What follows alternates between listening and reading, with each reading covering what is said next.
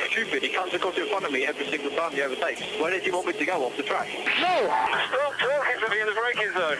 It's been a long time coming. We've been saying it for years, but the phrase has finally come to pass. We can finally say it genuinely. Bird is most certainly the word. Oh, well, everybody's heard about the bird. Bird, bird, bird. The bird's a word. Oh, well, a bird, bird, bird.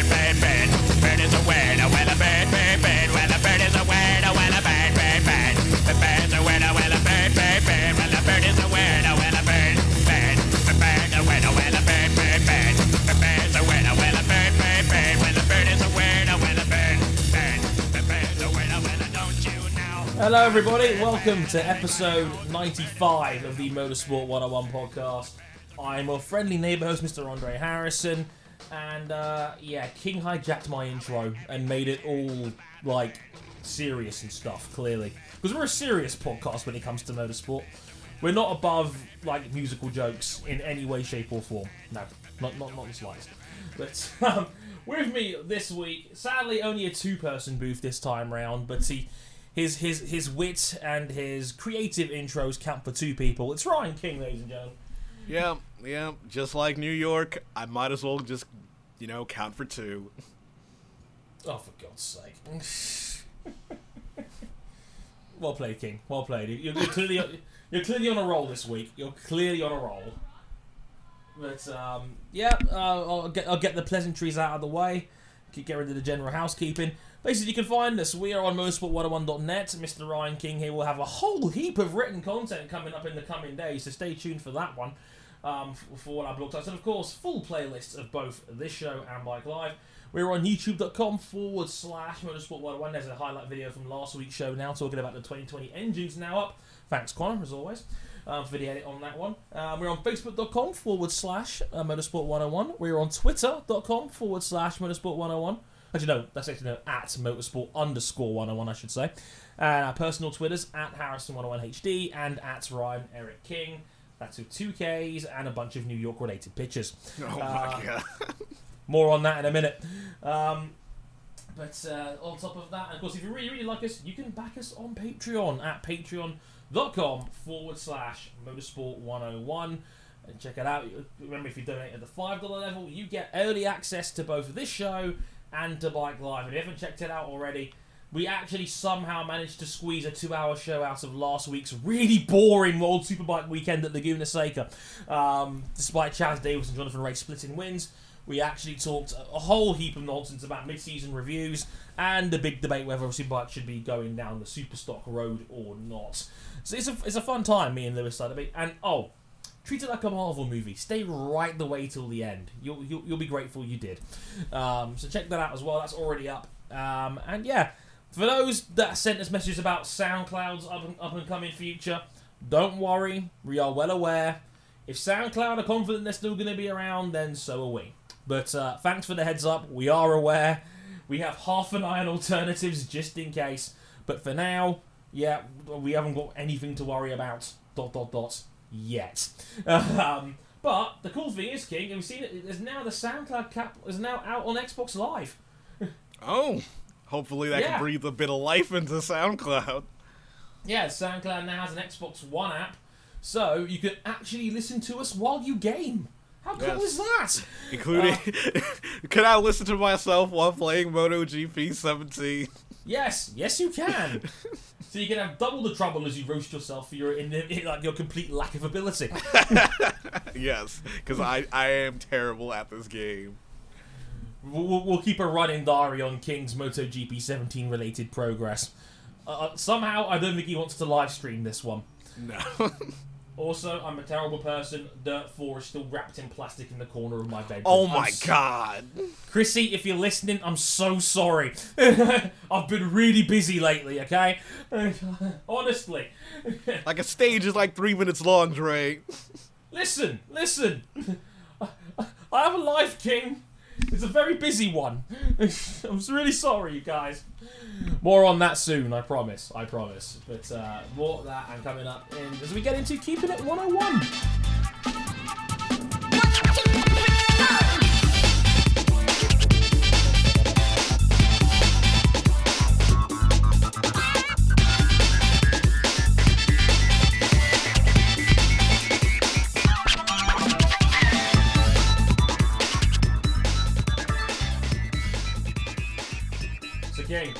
Like, how much on a godly scale is Roger Federer at now? I'm, I'm pretty sure he's the new Swiss Superman. He's only just gone and won Wimbledon for the eighth time. the eighth time, he's he's broken Sampras's record of seven. That's his nineteenth Grand Slam overall, if I'm not mistaken. Um, so look forward to all the really corny, like trying to craft letters into a number 19 on some merchandise in the coming weeks, because that's what we do in sports now. We take numerical achievements and bend them into words. Got to get that money. Gotta get that merchandise money. Gotta get that merchandise money, but um, God, like Roger Federer is just such a god. He like he, it is ridiculous. Just like to be fair, he was Bookie's favorite all the way through the tournament. Nobody really posed a threat. We, we, we saw Novak get go down injured. Andy Murray was going into the tournament hurt with a bad hip, and he got knocked out by Sam Querrey.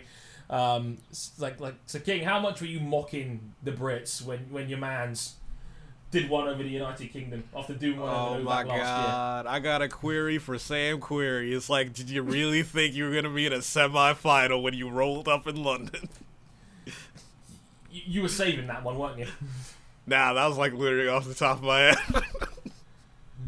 He really like he's on fire today. He, like he, like like like Ryan King is on the most epic Andy Zaltzman style pun run. It is, it is amazing right now. But uh, yeah, Murray went down. Like our bookies all laughed at him pretty much. Like we like we, we're not the biggest Andy Murray fans in the world, but I do love the fact that Andy Murray is the guy that shuts down all sexism right at the pass. oh, I did love that interview where it's like, oh, how do you feel that Sam was the first American in a semifinal in almost a decade? And he's like, first American man.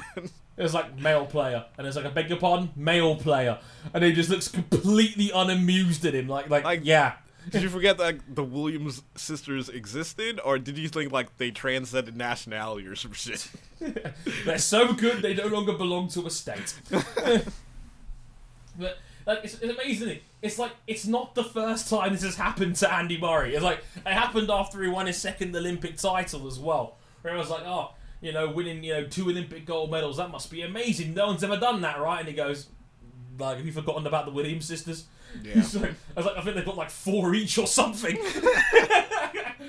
like, I, like Andy Murray is the greatest Williams sisters stan I know, and I love him for it. So, like, I, I will always have a level of dap for Andy Murray for that because he will, he will cut out your sexism right here and now in front of everybody. You ruthless, but like, I, I, I have to, I have to applaud him for that. But uh, unlucky Andy and uh, Marin Cilic, bless him, made the final. We all kind of knew what was coming here, didn't we? And uh, bless him, he was actually. I think he, I think he hurt himself at some point during that match as well, and he, he was crying on the sideline. One was like he just knew the game was up really after I think after the second set, and like. I I love that he interviewed Federer after he won King, and he was like he was deliberately throwing in more drop shots to try and work his injury. Federer is a is Federer is a cruel, cruel man. That is like sm- that behind is like wrestling levels of match psychology. It's like, oh, he's injured there. It's like, let me let me you know play into that and make it worse.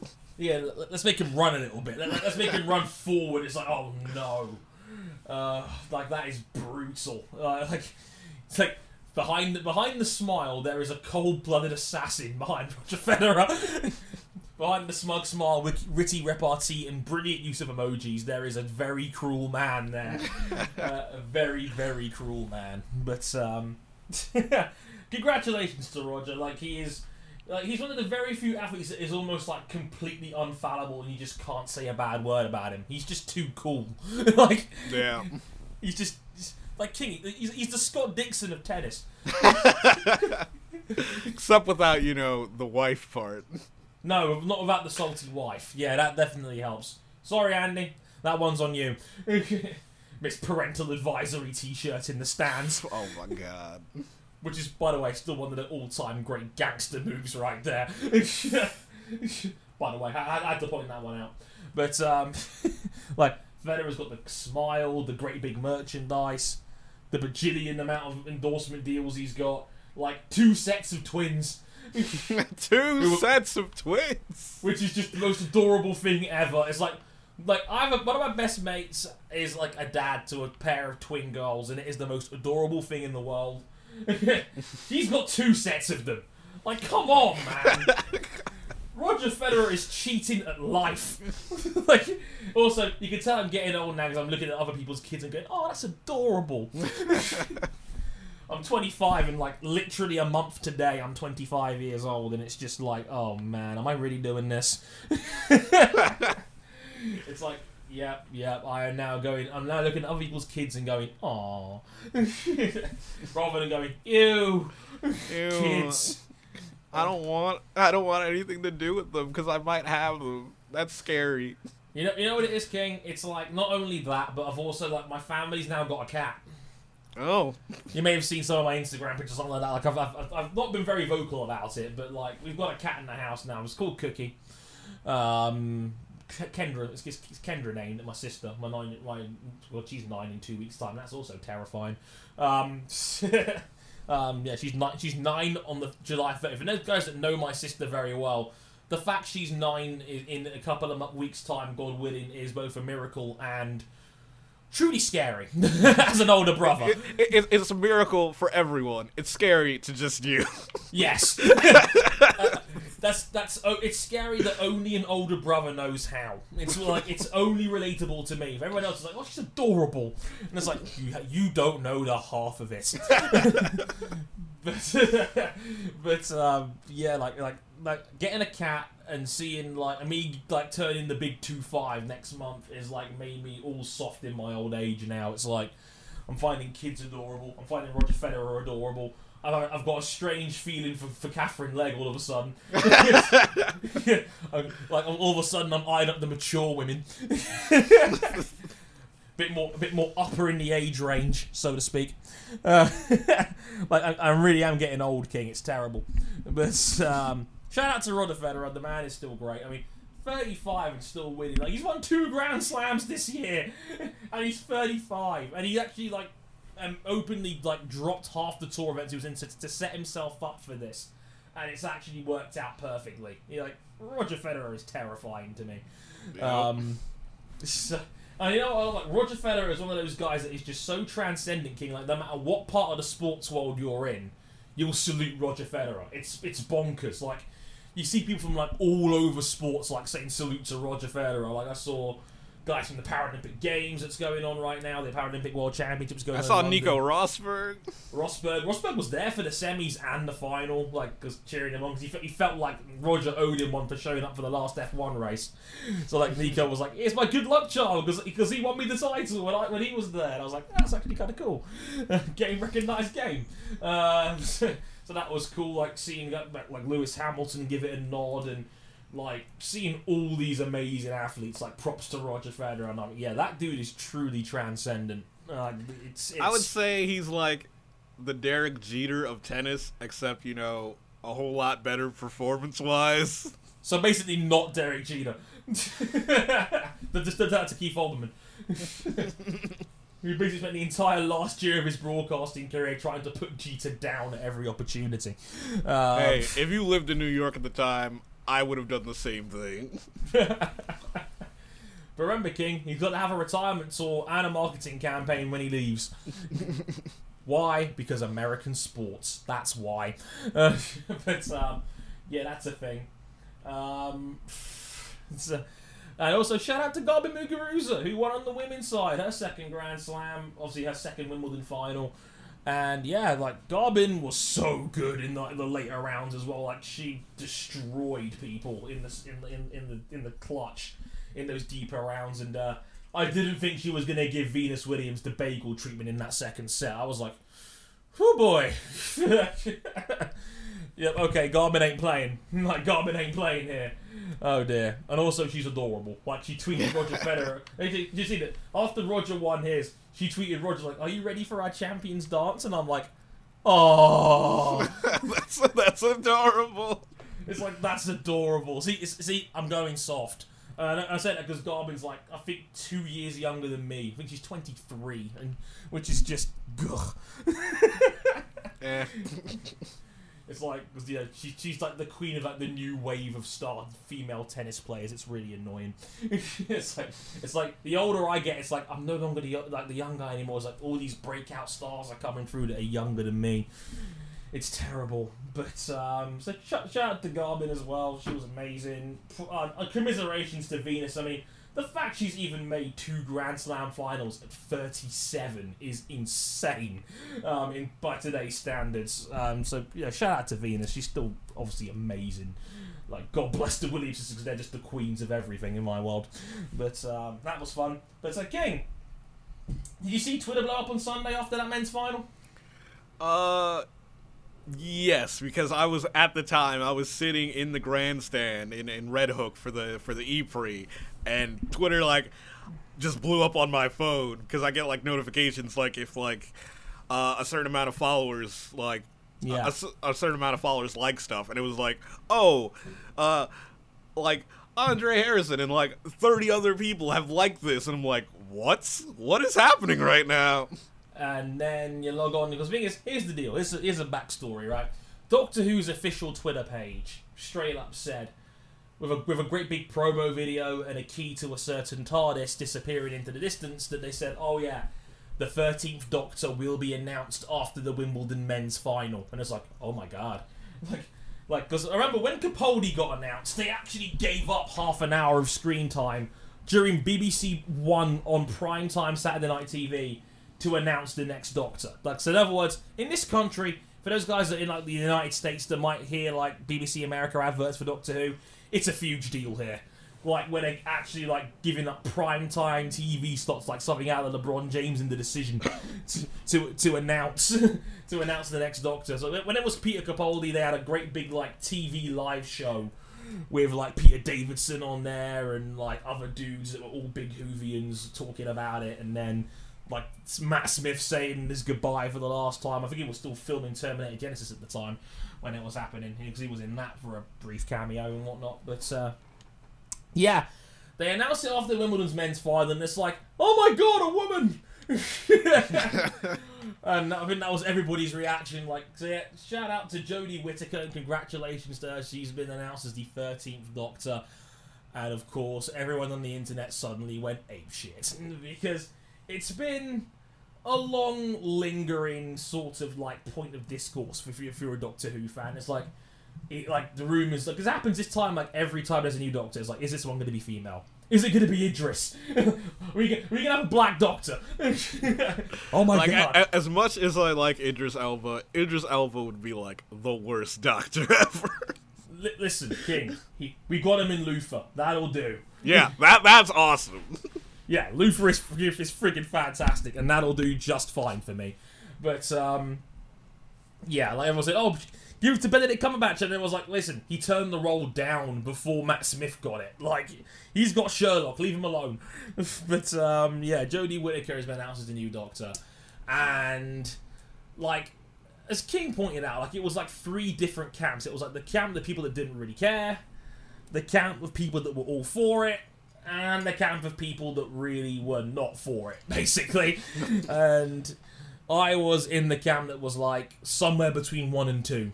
Was like I was like, okay, that's a really good hire. I'm I, I think I'm actually really in- intrigued about this and see where it will go, because I'm going to be real with you here, folks. I missed pretty much all of Series Ten. Like I've dropped off the Oh, wagon. I'm in the Who. same camp. I'm in the camp where it's like I don't really care about Doctor Who anymore. And we and, and this is coming from two guys that are, were both massive Whovians a few years ago. Like, I sat through pretty much all of the Matt Smith era. Yeah. Even though, like, that was when Moffat was starting to churn out really bad series. Like, not really bad, but just stuff that, like, Matt Smith, you could tell, had to work really hard to save some bad scripts, basically. And just, like, inconsequential stuff. Killing off the Pond family still hurt my soul. because I still love Karen Gillan and Arthur Darvill very much. But hey, it's nice to see Arthur Darvill wanting to get out of being the being the Doctor Who guy. So what does he do? Ends up playing the Time Lord on, on, Legend, on Legends of Tomorrow. Because, Yeah, he basically is playing a doctor on a like a DC superhero show. I've always I always found that irony sort of funny because he was like, I'm Shakespearean trained. It's like I don't want to be known for being the Doctor Who guy, and I'm like, so what are you doing now? Yeah, I'm on DC Legends of Tomorrow. What are you playing? A time traveler? Oh, But I mean, like, really, Sh- saying that you're Shakespearean trained like means nothing. So is like Patrick Stewart. don't you be don't you be bringing Patrick Stewart into this? But it's like saying that it's like I want to do so much more than just play the Doctor. It's like I'm pretty sure Patrick Stewart wants to be known more, like wants to be known more than just being, you know, you know, Captain Picard and and Charles Xavier. Listen, man. Patrick Stewart embraces all of this shit because Patrick Yes. Stewart is the god. we don't mess with Patrick Stewart. Do you understand? but um, I mean, for me personally, like, I think it's a really good hire. I've seen Whittaker in other stuff. I think she's a really great actress, and so I'm all for it. I'm really curious to see how she's going to be interpreted. The issue I have is that, like, I'm not the most keen of Chris Chibnall being showrunner. And for those guys that don't know the Doctor Who fandom, like Steven Moffat has been head showrunner since series five, I want to say. I think I'm pretty sure it was five. That was the Matt Smith era. Moffat's been head showrunner ever since, and his script slowly declined around series six sort of time. I mean, And that that's going to be the general thing. You're going to run out of ideas. Yes, and everybody was kind of calling for Moffat's head by the end of series nine, and then we found out earlier this year that oh yeah, Moffat is stepping down, and Chris Chibnall will be taken over as head showrunner um, for series eleven now, basically. So this, so the next series you're going to see next year will be um, the first series that Chibnall will be head showrunner in. The problem is, is that like I was not a big fan of some of Chibnall's episodes he actually wrote when he was just a Doctor Who episode writer. Like most of them were pretty like mediocre at best. Like the Power of Three was okay, and like the problem is, is that I I I I I'm, I've got scars here. King. You know what the scars are from? what? Be- Because he wrote pretty much all of the first two series of Torchwood. Oh, oh. Like, yeah. Torchwood didn't have the best of starts. Really? you, you, you mean the Cyberwoman scene and all that? Uh, where basically Ianto falls in love with a robot? And episode 2 where a robot kills you by having sex with them? It's like, like guys, we're 15 rated now. let's have a, let's have a, let's have an alien that screws people to death. Like that was like in the whole era of let's make things dark and gritty, and it's like how can we make Doctor Who darker and grittier? by basically turning it in, by basically turning it into serious. We're taking this way too seriously, Scooby Doo, basically. Complete with Mystery Machine in the form of those really obnoxious black Range Rovers with the police lights on them. Because although I will say this, if you're gonna watch Torchwood, just get to Children of Earth and bust like buy the Blu-ray because that five-parter is phenomenal. Like it's so phenomenal. I want to slap Russell Davies and go, "Why couldn't you have made all of it this good?" Yeah, I'm, I'm pretty sure the only reason I stuck around that far because it's like John Barrowman's just badass. Oh, John Barrowman is amazing. but uh, Children of Earth, that that five part special, go buy it on Blu-ray and then thank me later. It's got it's got a certain doctor in it as well. just just saying, you know. But um, yeah, uh, God, like I'm a, I'm a fan of the Whittaker hire. I have to say, I'm like I think people are pointing their frustration in the wrong areas. It's like. Yeah, I have to admit, even my own brother was like, "You shouldn't mess with tradition," and I'm like, "What, What tradition? tra- yeah, like what tradition? Where did it say in the rule book that the Doctor has to be played by a man?" like, I love that there is a scene from this past series of series ten where it goes, where like, like Bill, who's obviously like played by Pearl Mackie, the latest companion, goes. So there's not really a whole like rule about men and women with the whole Time Lords thing, and he goes, and Capaldi goes in response. like the the Gallifreyans are like the most civilized civilized universe out there. Like we are millions of years evolved beyond petty human associations of gender and its stereotypes. And I'm like, that's in the actual show, and that's from this series. And people are like, oh no, we can't like we, we can't have a woman. Why? Because mm, change is bad, yo. Change is Change is- bad. Change is bad. And do we do we need to also phrase that the Doctor is an alien, not a human, an, An alien. alien. with two hearts because you know apparently we have set rules in fiction sci-fi now. Who knew? Um and it's like somebody said to me well like Ryan's was like what if James Bond was woman? And I'm like Ryan that's not the same thing. Not even close. Uh, so yeah I'm all for it. The internet needs to stop being so bloody mad at everything. And I'm going to say I love the fact that uh, that pretty much everyone that like that used to be on the show was like wholeheartedly supporting this move. Like like there was like a dream team of former Doctor Who guys on there. Barrowman, uh, Billie Piper, Freema Agyeman who plays uh, Martha Jones, who brackets is um seriously freaking stunning in Sense Eight. Just throwing that out there. Uh, uh, for those guys that know what I'm talking about, you know exactly what I'm talking about. nudge, nudge, wink, wink. Um, you know, Arthur Darvill and, you know, Peter Davison, Colin Baker, obviously two former doctors themselves, who were quick to point out that in its early days, the first ever producer of Doctor Who was a woman, and one of its earlier directors was a gay Asian man, because, you know, progression and all that, and the talk about forced diversity. That was the problem I had about this, King. It was like people were saying this move felt forced, and I'm like, my response would have been, well, what could it have done to make it not seem quote unquote forced? What the show has to be doing better for it to not be considered a forced move? Is that it? Because if that's the case, you should be pointing out how bad the writing's been recently, as opposed to being mad at a female casting job. at, least, at least that's what I think, anyway. yeah. So, shout out to Jodie Whittaker. All the best to her. I hope she smashes it, but she probably will, because she's really freaking good. Um, here's hoping it all turns out great. Um, but yeah, he- here's hoping that all turns out already. So, King, should we talk about New York? Um, how about let's talk about a game that you probably played already that I just picked up. Go on, him. Yes, I just picked up MotoGP, the MotoGP 17. It just came out in the U.S. like a week ago. Oh boy. Dre, Dre, can you can you mention when it came out in the UK? Pretty sure it was uh, like the middle of June. It's like six weeks ago, I think, or something like that. About no, about about a month ago, it came out in the UK. Third Friday in, in June, I'm pretty sure. Yeah, it was. Yeah, it was around then. And playing it so far, it's a good game. It's a good game, challenging, but good game. what, what, what, what was that word there, King? challenging, What one more time? challenging. And why and why is it so challenging, King? Okay, because I'm trash at the game. Is that what you want to hear, Dre? No, no, no! Please tell me about this more. I'm, I'm all I'm all for it. I'm all for diversity and sharing. You know, sharing is caring and all that, right?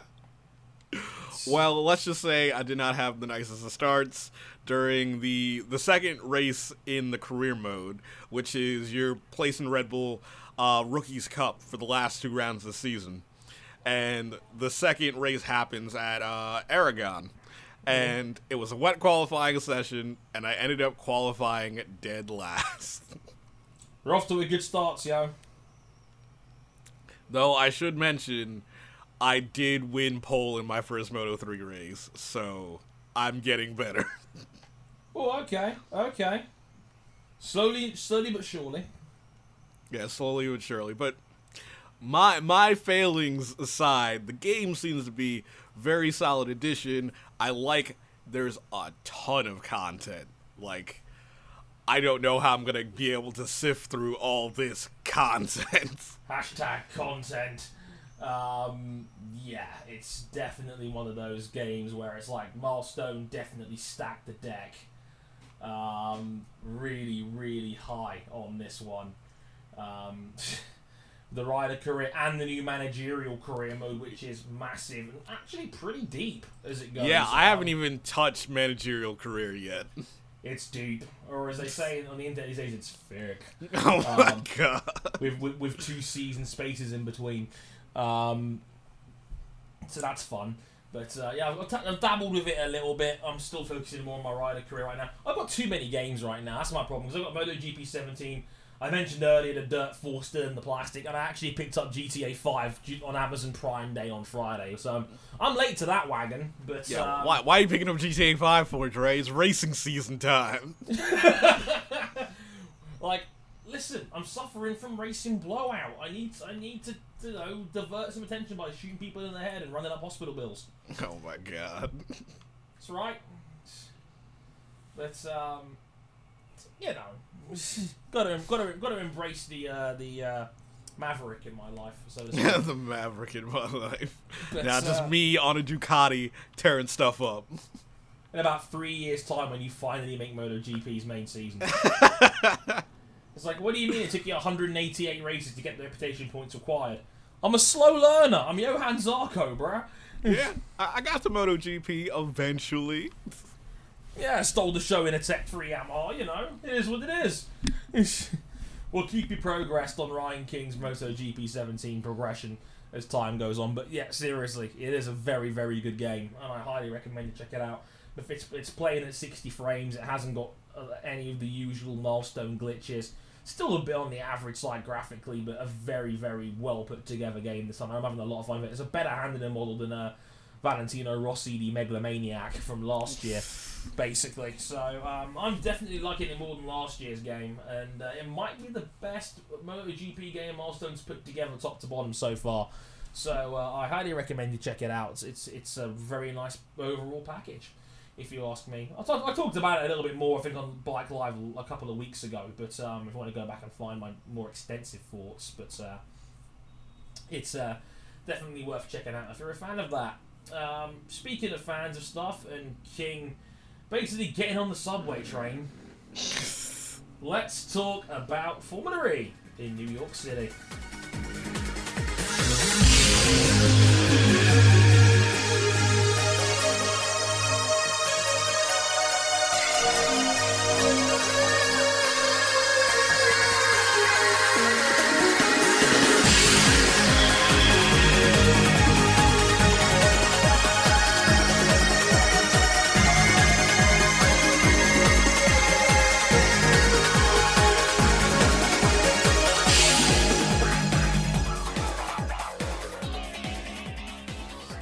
King, the bird was the word, and for the first time in the history of New York motorsport, Sam Burber. oh my god. Uh, like, I, I predicted it last week, and it happened, and it happened everywhere. From the official broadcast to even Virgin themselves have said that Sam Bird won the first ever car race in New York City. Uh, we're just gonna ignore that fact. I talked about that last week. We don't need to go back into that like into that into that rant fest.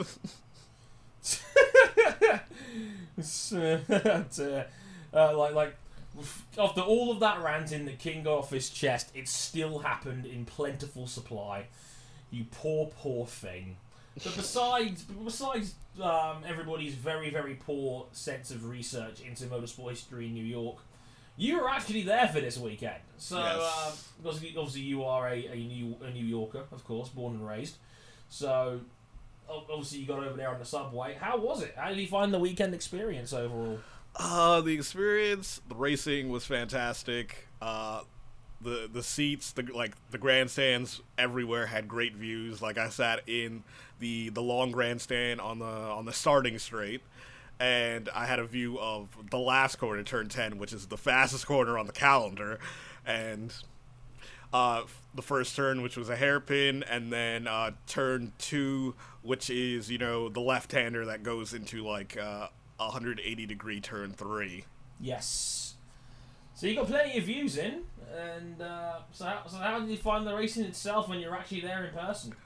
Racing, that track produced racing far better than it should have. Looking at it on paper. Well, you say racing, I say bumper cars. Personally, Bumper cars. you know, six of one, half dozen of the other, and all that. I think it produced a very uh, supercross style race, like you know, Yes. the uh, where pretty much uh, you have to get your passing done into the hairpins. You pretty much put put your car in a position where the other guy can't take the corner. Yeah. So you know, again, so you you had, you had good views. It was a narrow track and whatnot. Um, did you have a favorite visual scene of what you saw when you were out there for those two, for those two races? Oh God, probably what got like the biggest pop from the crowd was when Rosenqvist lost it and spun out in in race one. Oh no, not f- yeah. I did see that in the highlight reel footage of just like di Grassi may or may have given Felix a little love tap into, into the corner, and then Felix just goes around. It's like it's a big spin. Like Felix goes all the way over. And if you watch the world feed, it's, it happens when you, you get the onboard of Lucas's front wing as it's happening, and it's just like whoa! it was crazy, but um, bless him. I feel I feel bad for Felix. He was one of the fastest dudes pretty much all weekend long, and uh, just not very much to show for it at all in the end. Poor, poor Felix. But hey, like uh, more on him later. Like there is some good news regarding Felix. If you haven't heard it already, um, stay tuned. He might be heading to America for a bit. You'll see why later on in the podcast. But um, King, I heard though on the on the other side, logistically, there were some problems. there were a lot of problems. Like most off. notably, uh, when the race ended, like there was pretty much impossible to leave Now, how did they pull that one off? because re- there's not really any public transport in Red Hook, Brooklyn. Oh, So to leave, like to leave, they organize like uh, shuttle buses. So there's Okay. a shuttle bus to the Barclays Center, which uh, is the home of the Brooklyn Nets, and like there's a you know the big there's a big subway station there. They have like Yes. I think about eight eight or so lines run in and out of there. So pretty much anyone could get to the Barclays Center. So that was get it going to the race that was perfect it was like there's always a bus waiting for you and you're always going to get a seat on the on the shuttle bus to you know go back and forth yes. leaving having everyone crowd for like they didn't really have enough buses i think they had about six buses in total which hold Right. f- 40 people each Oh no no no no no no no no no! That's a terrible idea. You need, you need a And- lot more than six to make that work. and it should also noted that both days were sellouts but like that was oh. probably a surprise to everyone that both days sold out Despite the exorbitant prices. yeah i think it was due to mainly due to a lack of seating Right, so it was all just like general admission, like standing room, basically. oh there no there was no general there were no general admission tickets Oh, okay. I, I didn't quite know how that worked out, but was there any idea on how much the attendance was for the two weekends? uh i'd probably say based on how high the seating numbers went actually let me do a quick calculation because i because i was sitting like near the end of the the first grandstand which was like almost the only grandstand and it was the largest grandstand there by far it ran down the entire front straight and i sat down near the end and the numbers go from 1 to i think about 300 and Here, here comes King the number cruncher here, folks. Talk amongst yourselves, people. Like, yes, um, yes, I'll be there in a minute. I would estimate. Talk amongst yourselves. This is the part where the countdown clock starts ticking. Dun, dun, dun, Say about. I'd estimate it was about maybe eight to ten thousand people there. That's actually a bit more than I thought it was going to be. 8 to 10k is actually not a bad turnout for a first time event in New York in the outskirts, so to speak. But um, then, so you're talking 8 to 10,000 people leaving at once when the shuttle bus system could only take 240 people at a time. Yeah, and pretty much the shuttle buses, and I think you could take a, a couple ferries that were leaving from the the cruise ship terminal. Besides that, there were no other ways to like get in or out because there's like no parking garages. So if you drove there, which bless her soul, Sarah Connors somehow found a parking spot. Jesus. how'd, you, how'd you pull that one off? Uh, cause she was like, she was probably a, in the group of you know the first people in and out each day.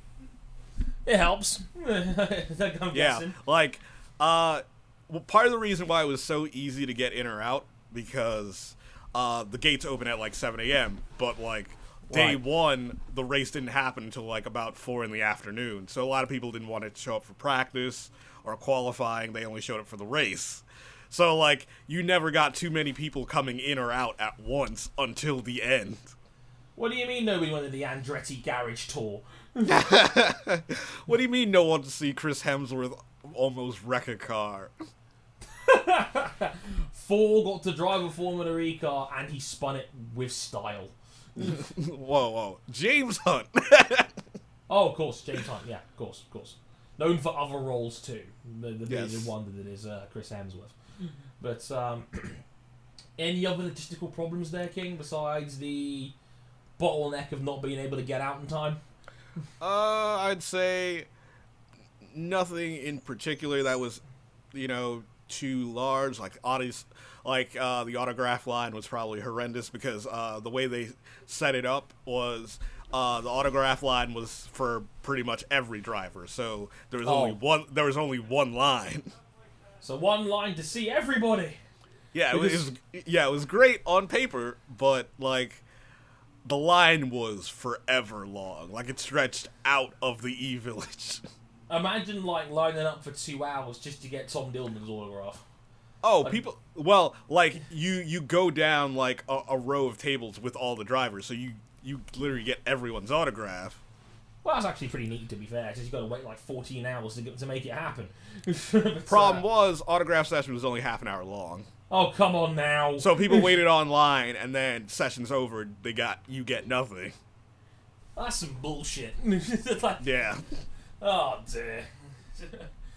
uh, that that's pretty brutal. So King, no, no time for autographs. No, I'd say on the positive side of organizing, there was like because it's in a city, they offered uh, free re-entry, so you could come and go as you please. So if you want to go to like a rest, like an outside restaurant during the break between sessions, you could.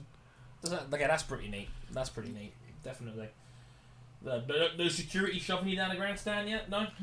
Uh, no. Well, other gripe, podium wasn't open to the public oh come on. because they they wanted to be by the water and there wasn't a lot of space, so they pretty much you had to be in like in the the E Motion Club, which is basically their paddock club, uh, or a member of the media. That is some horse manure. What do you mean we couldn't get media accreditation to this king? Do they know who we are? God damn it. oh dear. But uh, overall, good good time, King? Yeah, good time. Good time. Like, uh, I saw the deputy mayor. Mayor. He said he was. It was going to be. Uh, they signed a ten year deal. So like, Wow. yeah, Ten. Jesus. Nice. Hmm, Uh, so yeah, New York's going to be a, a staple part of the calendar for, for years to come by the looks of it. So yeah, good for yeah. you. Don't don't screw this up, Formula E. Don't screw this up. Yeah, because everybody seems to really like the fact. Oh yeah, we got a, we got a race in yeah we got a race in, in New York. It's great. Yeah, I loved some of the views that you could see like, like the New York skyline in the background. Some of that was really cool. Yeah. fairness, so there's a lot that was really cool. So yeah, props to Formula E for making it happen. Seemingly putting off a pretty good weekend by the sounds of it. And uh, how bladdered did you get with corners afterwards? Uh, not that much because uh, like it was extremely hot outside. I was I was not having any of that. She had to drive home to Boston. Yeah, um, from what she told me, that's a four-hour drive. yeah, it's it's four hours. Oof. We're coming here for drinks, yo. Uh, not Drinks really. of water. drinks of water and maybe a coke. oh dear, but should we talk about the race in itself, King? Yes, the race in itself. Oh dear, I'm pretty sure you could give everyone a rundown because you probably got a better idea of what went down than I did. Well, roughly, because I didn't get a chance to see it live. I had to, had to watch some of the highlights uh, dotted around YouTube and whatnot. But uh, Sam Bird wins, lol. Uh, basically, it was the story of the weekend. Um, King, do you know why race one was like six laps shorter than race two? Uh, that's a thing that they've been doing for the double headers. Like I know they did it for Right. Berlin. Yeah. So the second race is longer just to make it slightly more interesting. Yeah, so basically it strategies would play out differently. So you wouldn't get a carbon copy of what happened in race 1 unless you're, you know, Unless you feel it, in which case, Sonic, the team's just going to unsafely release your car in Berlin. Uh, but um, yeah, like the like the world feed wasn't particularly great, if I'm being honest. I was like, I'm, I'm not a big fan of Martin Haven as a commentator, never really have been. So that was Yeah. But they, they, brought in Bob Varsha for race two, so that was pretty fun. Yeah, uh, track side, we had different commentary. We had uh, Greg Creamer, who normally does uh, the the commentary for sports cars here in the states, Right. and doing color alongside, and we got Katherine Legge. Hey! Yes. I, I- I- saw that on Twitter and I just uh, it was just like I was just like, oh, Katherine Legge's here, cool.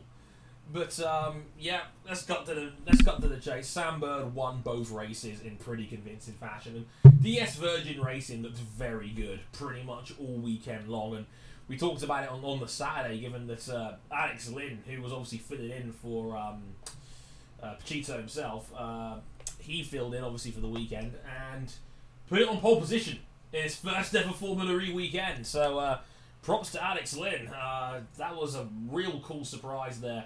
Qualifying on, on pole just ahead, of actually by a whole quarter of a second ahead of Daniel Abt and Jean-Eric Vergne.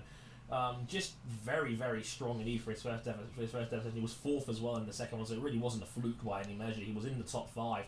Yeah, like I, I, I don't remember if I'm remembering this clearly, but pretty Alex Lynn is looking to get a full time race seat somewhere next year, and Hmm. like he really wants to be in the series, which is like a first for like anyone. Like I, I mean, a first and like he he practiced on a simulator before he even had like the chance to like even race this weekend, and pretty much he's you know going all in on Formula E. That this he wants this to be you know where his future is. Wow, that's that's some dedication. I didn't know Alex Lynn wanted it, wanted it that bad. Is is like his is his options just like completely spent now? Like that's almost. I mean, sad he in a ca- sense, but I mean, he could always go to, you know, the World Endurance Championship and other series as such, but I mean, it feels like he he wants to be in Formula E. well, more power to him because Formula E could probably do with more guys like that. Um, it, it's never struck me as the sort of series where people are going to be lining up to try and get into it. But you know, the guys that are there, you know, make make good names for themselves. So I mean, like Buemi wants to be here too.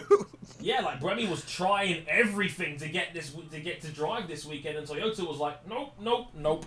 Basically, um, I don't know how much of that is down to Buemi wanting to be there, how much of that is down to Buemi um, just not wanting to lose the championship to Lucas di Grassi, who didn't have the best of weekends, if we're being honest. But you know, yeah, I'm pretty sure I'm gonna add in what happened at the six hours later in the episode, but let's just say Buemi's title hopes in both series are looking, you know, bit a bit bleaker. oof, a a bit, a bit more narrow, so to speak. yeah. Um, yeah, more on that soon.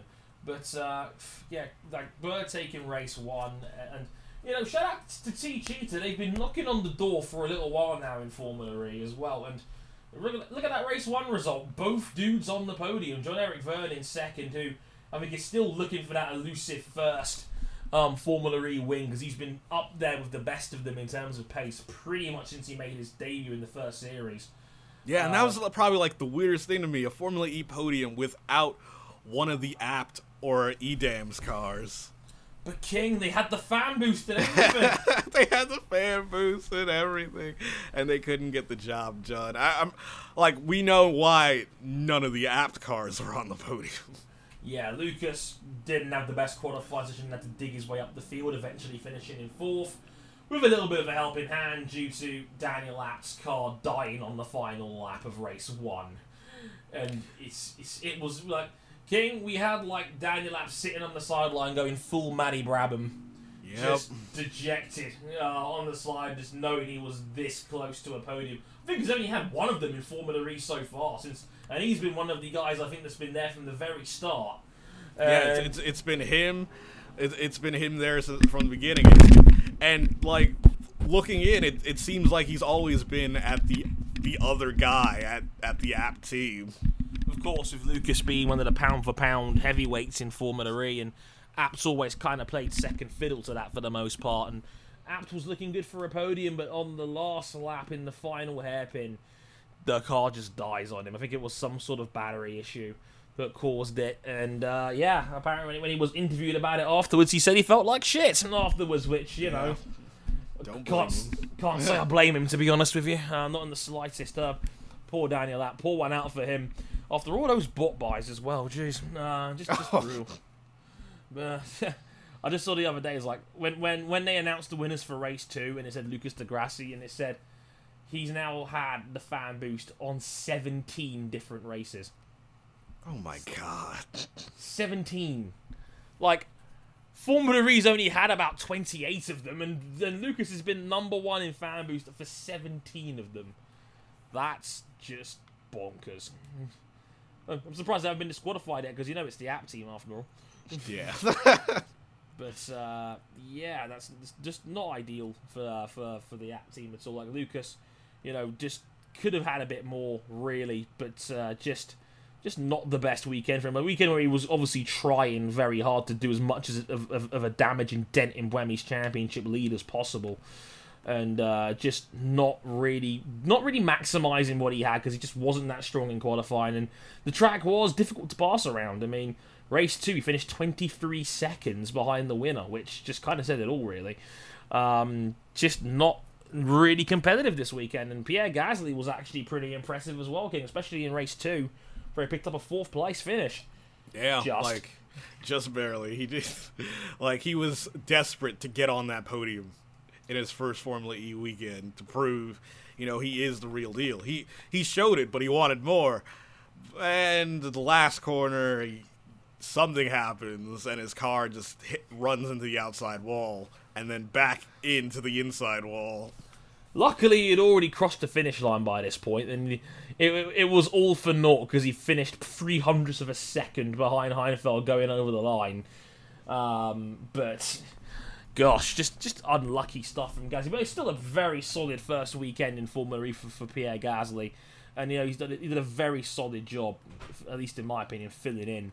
Um, for Sebastian Buemi, which is always going to be almost impossible shoes to fill, given how good Buemi is in Yeah. Formula E, um, as, as it is. But uh, yeah, quick rundown of, of both races as a result. Sam Bird winning race one by 1.3 seconds over John Eric Fern. Stéphane Sarrazin in third ahead of Lucas di Grassi. And Loïc Duval, good result from him for the Faraday Future Dragon team that's been struggling pretty much all season long. Fifth from him. Oliver Turvey in sixth. Gasly seventh in race one ahead of Nicolas Prost. Robin Frijns, who scores Andretti's first points of the season Oh my god. believe it or not. So that, that is the first points that, uh, that Andretti has scored all season long in Formula E, so they'll be delighted with that. And Adam Carroll rounding off the points in the top 10 for race 1. Um, in race 2, Sam Bird winning by a much more comprehensive 11.3 seconds, which might be one of the biggest Formula E wins I've seen to date. Um, Yeah, I think like the style of racing definitely, you know, led to that where usually for the most part you had if you if you weren't racing anyone, you were going to be a lot faster because the only way to pass is to block pass and that is certainly not the quickest way to get around corners. Yeah, um, you can see like the final lap times on my screen. Like you see like the fastest lap race was 105, and like some guys are doing 110s on the final lap because of how much the block passing and defensive driving and just the wars that they were in in general. Really, um, but yeah, Sam Bird winning race two by 11.3 seconds over Felix Rosenqvist in second for Mahindra. Again, great weekend from Felix again. Just a real shame that uh, he, he he missed out on other in other places because in an alternative universe, Felix would have won the last four races. Yeah, And he was the fastest guy fire. all weekend. Yeah, he was on fire this weekend. He has been on fire for a while, Felix, just not really got the results to show for it, which is a shame because, yeah, he's had a win in a couple of second places, but it, it easily could have been so much more for Felix um, in, in, on a different day. Um, Nick Heidfeld in third, who again, as we mentioned, narrowly pipped Gasly over the line for the last podium spot by three hundredths of a second as Gasly paid pinball um, on the final stretch. Lucas di Grassi in fifth, Nicolas Prost in sixth, Dillmann in seventh, so good, good job for him on the Venturi car. Vergne in eighth, Frijns again in ninth, so two ninth places for Andretti in the end. Points all around. Uh, break out the Champers in the Andretti camp. They finally got some points. And Jerome D'Ambrosio rounding off the points in 10th for Faraday Future. Um, yeah, only 11 guys on the racing lap over the line, which is interesting to say the least. Again, scrappy stuff pretty much all season long. So, as you're probably wondering, what does that do for the championship standings? Well, Buemi, as we know, missed missed this weekend. Amazingly, and you'll be shocked to hear, he's still championship leader despite missing, basic, despite basically missing like two rounds, and he's he's got, he's got his donuts for three of the last four rounds, and he's still championship leader. He has a ten point lead going into the final weekend at Montreal coming up in a fortnight's time. Um, he's on 157 points ahead of Lucas di Grassi, who's reeled him in a bit, but not as much as he probably would have liked. Um, 147 points in second now for Lucas di Grassi. In the battle for third, it's now looking like a fight between Felix in third on 104 for Mahindra and Sam Bird, who's double victory and 53 points on the weekend because he had pole in race two, so that's t- another three points for that. Um, so Bird with 53 points for the weekend, giving himself up to a nice round 100 points, putting him now in fourth place. Nicolas Prost with 84, Heidfeld with 78, Vergne with 74, Lopez, who didn't race this weekend, still in there with 50. Daniel Abt, who just had a miserable weekend, one point to his name after basically DNFs in both races. But he did get fastest lap in race two, so he got a point for that. A token point with 47. And Nelson Piquet Jr., who, by the way, has now not scored in his last four races. Um, is still in the top 10 with 33 points. He's dining on that on, on, on that uh, one top five finish he had earlier in the season, bless him. But, um, so, King, do you think when he holds on to it in the final weekend at Montreal coming up?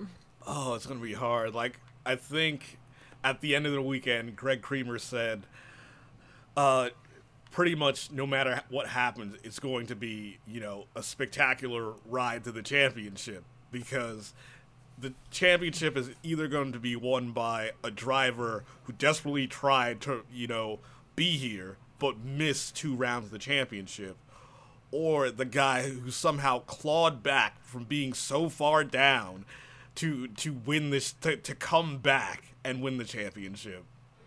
Or in other words, because Audi collapsed, Lucas might win a championship. Yeah. Hooray! Uh, who'd have thunk it? Um, uh, so King, like, what did you make about the uh, WEC race, of the six hours? I know I, I haven't watched it and paid much too much, much mind to it. Did, but did have a? Uh, did he at least have a good day in, in, in the, at the Nurburgring to make up for not being in New York? No. Oh, like I'm just gonna be outright and say it. No. Like there was a team orders controversy. oh, tell us more. Essentially, I believe it was like in the last. It, it was in the closing stages of the race where both Porsches were comfortably ahead of of their you know com- of their rivals uh, Toyota, and pretty much um, they told their lead car to you know they they pitted their lead car longer than they should have. They waited like 20 extra seconds so Oh. that the car in second place, the car that won Le Mans, would also win the 6 hours at the Nürburgring. What? Now, why would Porsche do that? to solidify their hold on the championship. Oh dear. Like Buemi's car, like him, Buemi, Anthony Davidson, and Nakajima, they finished fourth overall on the day. Yikes, that's not good. Yeah, that's fourth out of five cars. Yeah. Not great. Um, so you combine that with basically Porsche basically playing team orders so their lead car gains an extra seven points. Um, and, and we all know like these points are even more valuable given there's only I think seven or eight rounds on the WEC calendar every year. Yeah, that's not good. yeah, it's not good. Uh, let me see if I can pull up the current point standings.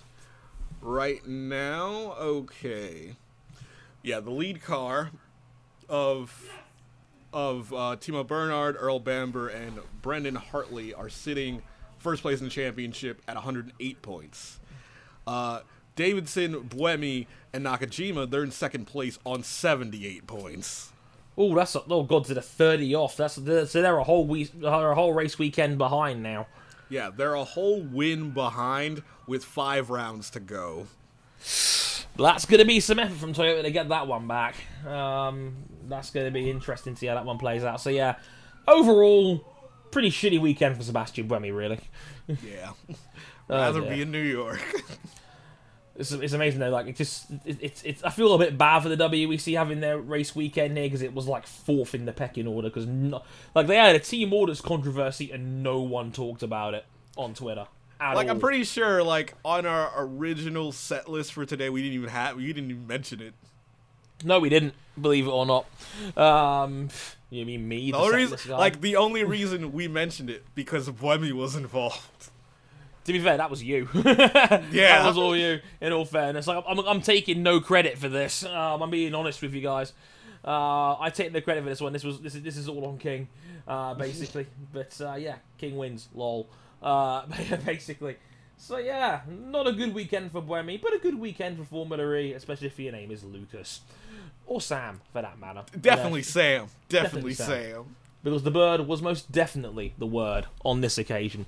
Shout out to Nikki Shields for stealing the champagne. It was very that was, that was a very impressive steal job there. Um, although shout out that was mentioned, Nikki Nicky Shields is cool as shit. So um, yeah, Yeah. just just just throwing that out there in general. She's a badass.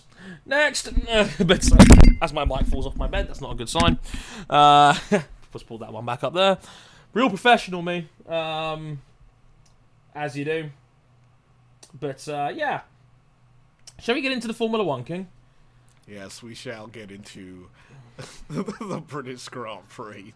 S- sadly, we have to go there because it's like we have to kind of talk about it at some point. But the thing is, there really wasn't all that much to talk about anyway. So, sh- shall we talk about Lewis Hamilton for a bit?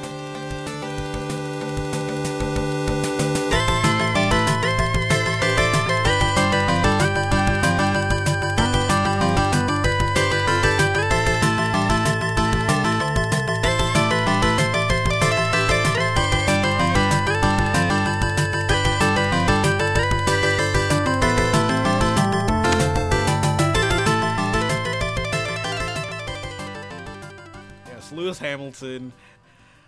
Oh, do I like it was a drive. It was most certainly a drive.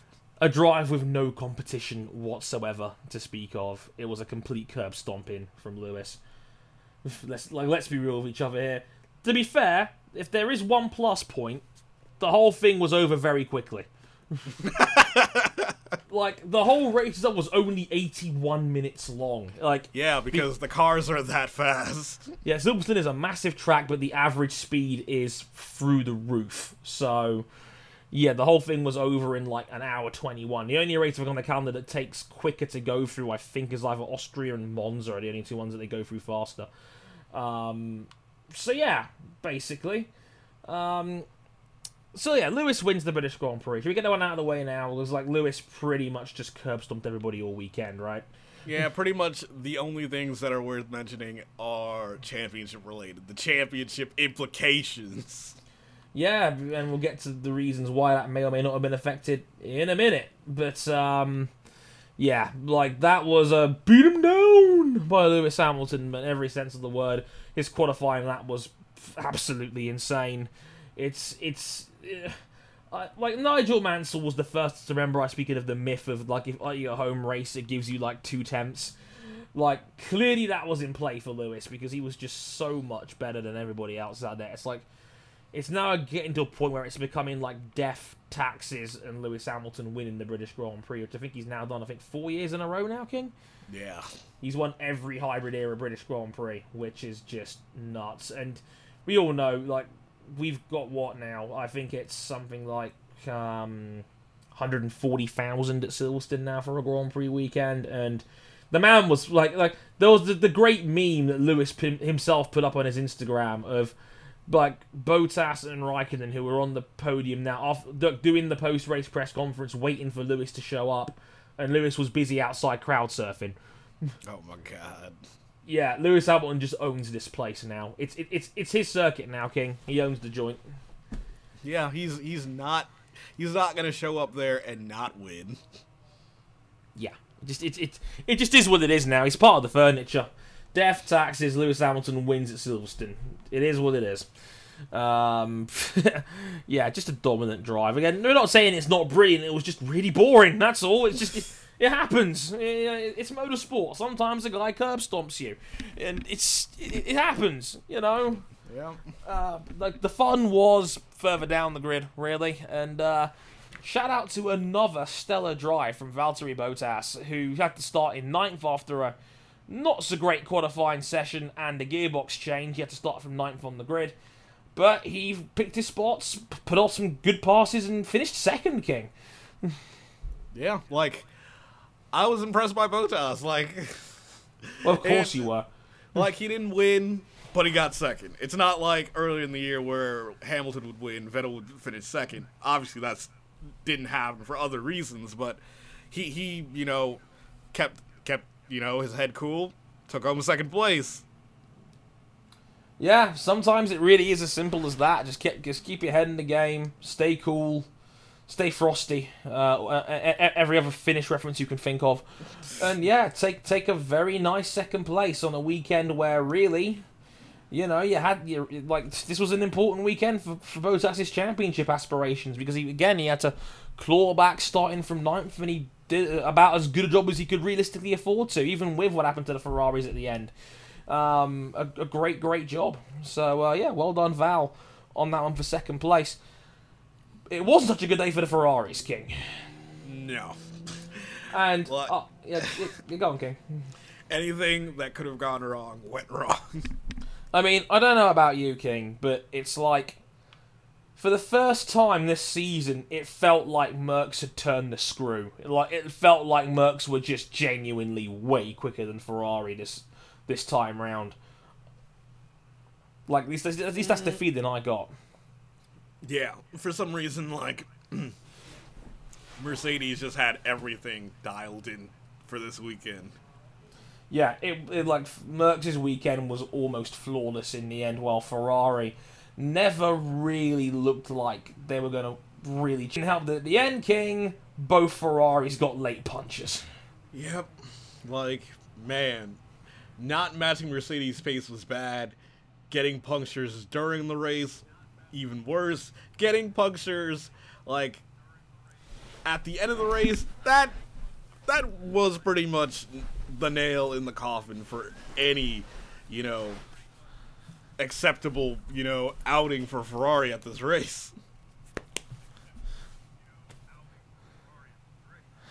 Yeah, that was just like the whipped cream on a sundae made out of shit um, for Ferrari on this one. And yeah, Kimi Raikkonen, who to his credit, I think that was the strongest Raikkonen I think has looked all season. Like again, solid qualifying, got it on the front row, qualified Vettel, outraced Vettel. Really was going to finish a pretty comfortable second place. Um, and then pop with five laps to go, Raikkonen's tire goes out. Still, amazingly finishes on the podium despite the puncher, um, and the extra pit stop. Um, still finishes third, but King, I've never seen a guy so miserable to finish a race in third. Yeah. I don't, I don't know if you, I don't know if you saw Chris, Christina's tweet about it, where she, he zoomed in on Kimi's face, and you could just see how miserable he looks holding up that third place trophy. I have never seen a guy look so so like. I know it's very Kimi Raikkonen to say this right now, but he looked genuinely miserable that he finished in third. Yeah, he, he looked like he knew he could have had more. Yeah, you could just tell. And you know, Raikkonen still finished in third. Sebastian Vettel had his on the penultimate lap of the race, and eventually finished in seventh place. Um, which means now there's only one point covering Hamilton and Vettel at the top of the championship. Because we're now officially halfway through. We're now halfway through the season. We're ten races down out of twenty, and uh, yeah, as it stands right now, there is one point covering Hamilton and Vettel. And no, I'm not going to be internet hipster. I will happily point out Valtteri Bottas is only 24 behind now. So, yeah, Val is within a race at the top, and very quietly, he's gone about his business and looks like an actual contender now. Like, holy crap. I wouldn't say actual contender, but he's certainly there. Like, if Hamilton and Vettel have a bad day, he is there to take that championship right out of their hands. Yeah, it's looking that way. It's like he's keeping himself exactly where he should be. And like I said, like anyone anyone that has has had doubts over Valtteri getting this seat over the last three races, he has he has proven he is more than worth his his his money in that Mercedes seat. I mean, the drive from the back to, to second in Baku, the win in Austria, and now another ninth to second finish in yeah, in Silverstone. Great drives from Valtteri. He's really looking like he belongs in that team. He's doing a fantastic job. Um, Max Verstappen mm, had to take the extra pit stop um, as a precaution because Red Bull, I think, kind of saw what was going to happen with those tyres and basically said, you know what, it's not worth it, guys. Yeah. Um, we're going to box Verstappen. They didn't really have much to lose anyway, like maybe an outside shot at a podium, only really because of Raikkonen's tyre puncture anyway. But, um, you know, Max was solid fourth place, but King, how good was Daniel Ricciardo starting from 19th to finish in fifth? Yeah, Daniel Ricciardo on a drive. Oh dear, Uh, like it didn't look like he had a shot at a podium, but man, to score finish that high up in the points, that is impressive. I've said it. That was the best I've seen Ricciardo drive an F1 car since he got since he got that Red Bull seat. Like, and this is a guy that's got five career wins to his name, and I think that was a more impressive drive than any of the wins he's gotten. Yes. Um, that was a very impressive performance from Daniel Ricciardo. Was carving people up all through the race. Um, again, 19th to 5th, and he, he had to deal with some difficult situations given that uh, he was stuck in a lot of traffic, a lot of queues in there behind people like Stoffel Vandoorne and, and you know guys that were in dirty air. But Ricciardo found a way through because he's such a good passer as well. So yeah, brilliant drive from Daniel on on that one. Again, very impressive stuff. Um, and probably one of my my personal favourite radio matches of the weekend as well, where he drives on the grass in the early going, and they ask him how's the car, and Ricciardo's response is literally "fuck knows," um, as he continues driving. Like it's like King. I'm, I'm I'm trying not to like Daniel Ricciardo, but he- he's becoming impossible not to like. It's really annoying me now. Like it, it's not him. Like I always say, it's the bandwagon. It's his fans. Yeah. It's the bandwagon. The the bandwagon annoys the crap out of me because Ricciardo is a really cool dude, but it's just like I don't want to fall into that bandwagon. It's a terrible bandwagon. But um, shut up, my king. I am going to die on this hill, but Nico Hulkenberg is great. I don't care what you tell me. Hulkenberg is awesome, and that was a great sixth place. yeah, great sixth place considering the equipment. the equipment, and yeah, again, this wasn't a fluke. Hulkenberg was fast all weekend. It was, it was great. They qualified in fifth place after penalties and whatnot. So again, he was the best of the rest outside of the real big hitters this weekend, which is incredible. Given you know we, they, he beat the Force Indias, beat both Williams. The Hasses were not so great this time round.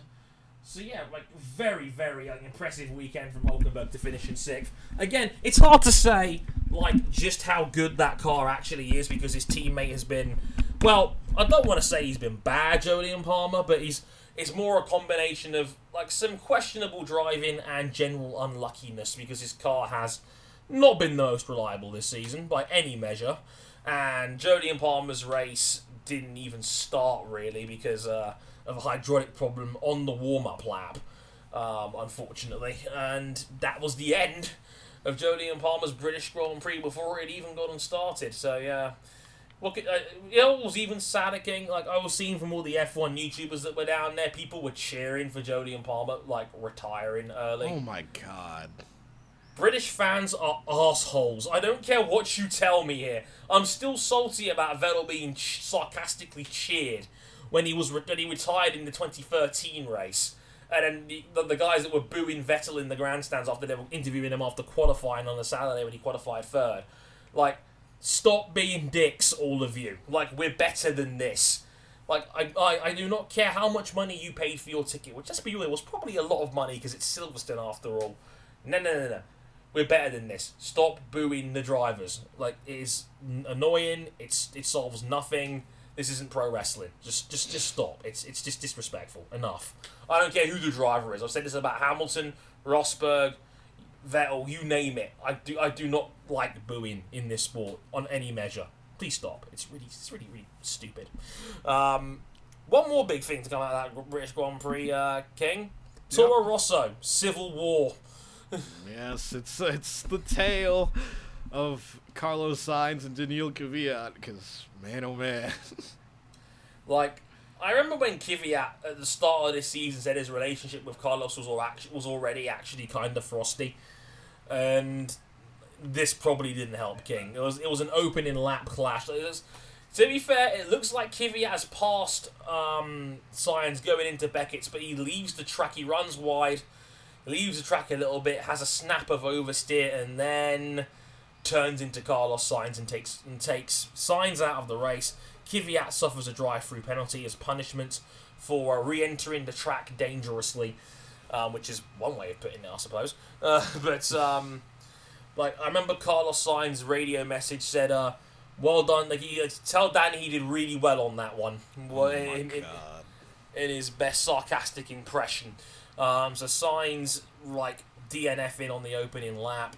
Uh, Kvyat goes on to finish in fifteenth place, and um, like King, like instead of Kvyat owning what's happened or even making a public apology, he came out and said that the stewards are out to get him, and he blames Sainz. He reckons Sainz turned in on him. Like, and he watched the replay. It's just no. Like I'm not- just I'm just close. thinking like, is Toro Rosso gonna have like two new drivers next year? I'm starting to wonder because, as we know, Red Bull has sacked guys for less than this, basically. And the way Kvyat's going, it's like he's trying to burn every bridge he's got left. And right now, there's not many, basically. And uh, yeah, he's he's not been driving well at all, um, to say the least.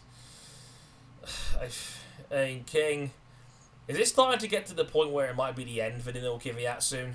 Yeah, I think, I think at Toro Rosso it feels that uh, Kvyat's gonna get you know his pink slip. He's gonna leave, and uh, Carlos Sainz is gonna move on. Which is amazing because Kvyat's still only 22, which is just. That's still a baby in F1 terms these days, and even now in the in the age of the millennial driver, it's like Kvyat getting cut at 22. Very Alguersuari, like he had such an up and down F1 career, given we all saw how good he was when he was at Red Bull. You know, proving a lot of people wrong when he when he got the seat over Vergne, and everyone was like, "No, pick Vergne," and everyone and Kvyat was like, "No, watch this," basically, and then beat Ricciardo over a season. Um, I, th- I think Kvyat's just gonna be in his shower crying with like on blast in the background uh, Taylor Swift's 22. oh no, it's not come to that, has it? Oh dear.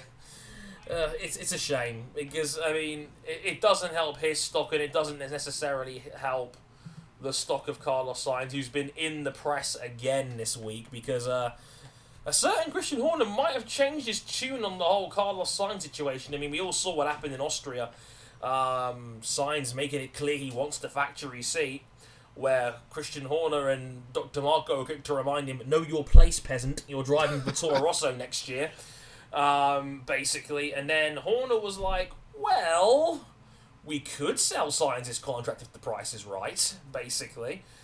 Um, so, the way it's going, it looks like Carlos Sainz could be for sale. It's, I think it's just basically the nearest admission yet to basically saying, well, we, we kind of know we've buggered Carlos Sainz here, and hey, we might as well cut our losses, recoup a bit of money on his contract, and then move on to Gasly by the looks of it.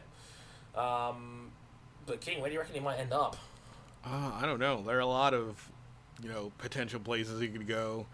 Uh, God, is he old enough to go to Williams? He could go, you know, No, not old enough to go to Williams though. Like, because he's, he's, cause he's 22. like, if, if Ferrari wanted to do a stupid move, that that's an option. If uh, Whoa, whoa! Him going to Ferrari, you would count that as a stupid move? for Ferrari, Really? yeah, like.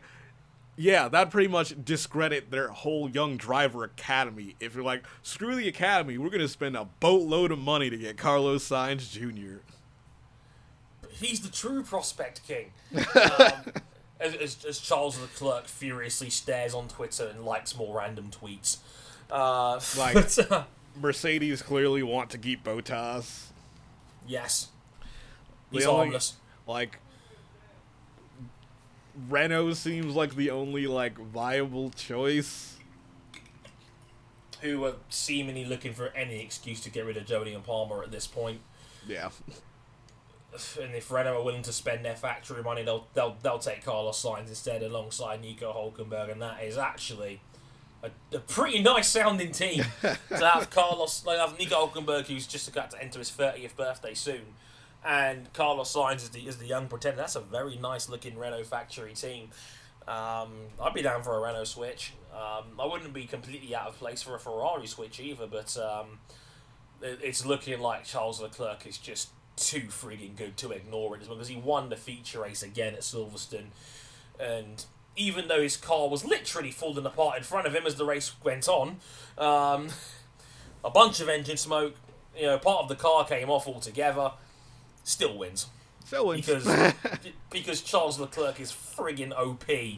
Um, I, I just said on Twitter, dissolve the class. Like, no- first year Formula Two, last year Formula Two. dissolve it. Like, listen, Charles Leclerc is beating you all so bad, it's clear none of you need to be in F1. Sorry. I'm like, he's too good, y'all. He's too good. Anything after this is just going to look like an afterthought. Sorry, Ronnie Roland, you're you're shit out of luck this year. yeah, if, if anyone out of this current crop of drivers goes to F1 over Charles Leclerc, it makes this ladder look like a joke. a, complete joke. And like Charles is surely too good not to get an F1. I mean, we already we found out yesterday, I think, I think today, that uh, he's getting a, a Ferrari test um, right after Hungary. So Yeah. during the summer during the summer break in a couple of weeks' time, um, so Charles Leclerc's getting an F one test as well. Um, so yeah, like, like they're setting it up. They're setting it up, and I wonder if maybe the Haas team will open a door for him, and, which would be a shame because that would probably mean the end of Kevin Magnussen. Which, like, Magnussen's been pretty darn good this season. He beat Grosjean again this this weekend, and like K Mag's like good. He's just like not quite good enough not to be collateral damage by the looks of it. It's it's. I feel bad for K Mag, I really do, because he seems like a really nice guy as well. Yeah. Um, and he's a really nice guy, a really solid driver who, again, he's doing. He's having his best season in F one with the Haas team right now. At least for me, the most impressive looking season he's had. And he's losing all the free practice time to Antonio Giovinazzi, and he could lose his seat to Charles Leclerc next year. F1 is a cruel and loveless sport sometimes. Sorry, Kevin. Um, you're the fool guy for this again, basically. like, like, sorry, we had to we had to you for Alonso last year. Now we're going to curb you for Charles Leclerc. Um, maybe, probably, but um, yeah, it's not pretty to say the least. Uh, and again, I feel a bit bad for Antonio Giovinazzi as well. It looks like chopped liver at this point. It's Yep. like, it's like, Gio, you were really good last year. Sorry, you're old news. This this up this Monaco guy is younger and he might be a bit quicker, which I didn't even think was possible last year. Sorry about that, basically. So um, yeah, not not fun to say the least. Basically, um, quick rundown of the Formula One results before we move on. Lewis Hamilton wins by 14 seconds. Of course, you're all shocked. Kimi Raikkonen in third, Max Verstappen fourth, Ricciardo fifth, Hulkenberg sixth. Top German, good for him. Sebastian Vettel in seventh after the puncher. Esteban Ocon beat Sergio Perez again in, in eighth place. So well done, Ocon. Eighth ahead of Perez in ninth. Felipe Massa gets the last point in tenth, ahead of Stoffel Vandoorne. But good job from Stoffel in eleventh, like given it's a really big power track. And um, yeah, so eleventh for uh, Stoffel is a pretty good result, all things considered. Um, K-Mag, 12th ahead of his teammate in 13th, Grosjean. Marcus Ericsson in 14th ahead of Kvyat in 15th. Lance Stroll in 16th. Pascal Wehrlein 17th. Three DNFs, as we mentioned. Jolyon Palmer for a hydraulic issue on the warm-up lap. Carlos Sainz after being taken out at uh, lap 1. And, surprise, surprise, Fernando Alonso did not finish with a fuel pressure problem. Oh dear. Somebody pour one out for Fernando at this point. It's like he almost misses Indianapolis at this point, I reckon. Oh Then god. again- Da- don't stoke that r- rumor mill. Like, look, you mean nobody talked about him coming back to race at Sonoma King? Oh my god. That like while we're here, that is definitely not going to happen. Yeah, because people like at 2 p.m. on Thursday, 2 a.m. on Thursday was like, oh yeah, like Nando might race the final round at Sonoma, and I'm like, shut up and go to bed, everybody. Yeah, like, Seriously. why? He he wants to win the Triple Crown. Racing at Sonoma does not like aid him in that goal in any way. No, stop, stop being wishes. That's what you guys you you wish you want Alonso to be there. Wish for Bourdais instead to come back. Jesus Christ. Yeah, that's more realistic. There you go. See, see, I come up with alternative solutions to problems. I'm such a good guy. Right, Formula One in British land is over for another year. Lewis Hamilton is probably still crowd surfing as we speak and uh, dropping any other conventions. Um, let's get into IndyCar at Toronto right after this. AKA Syrup Land. Syrup Land.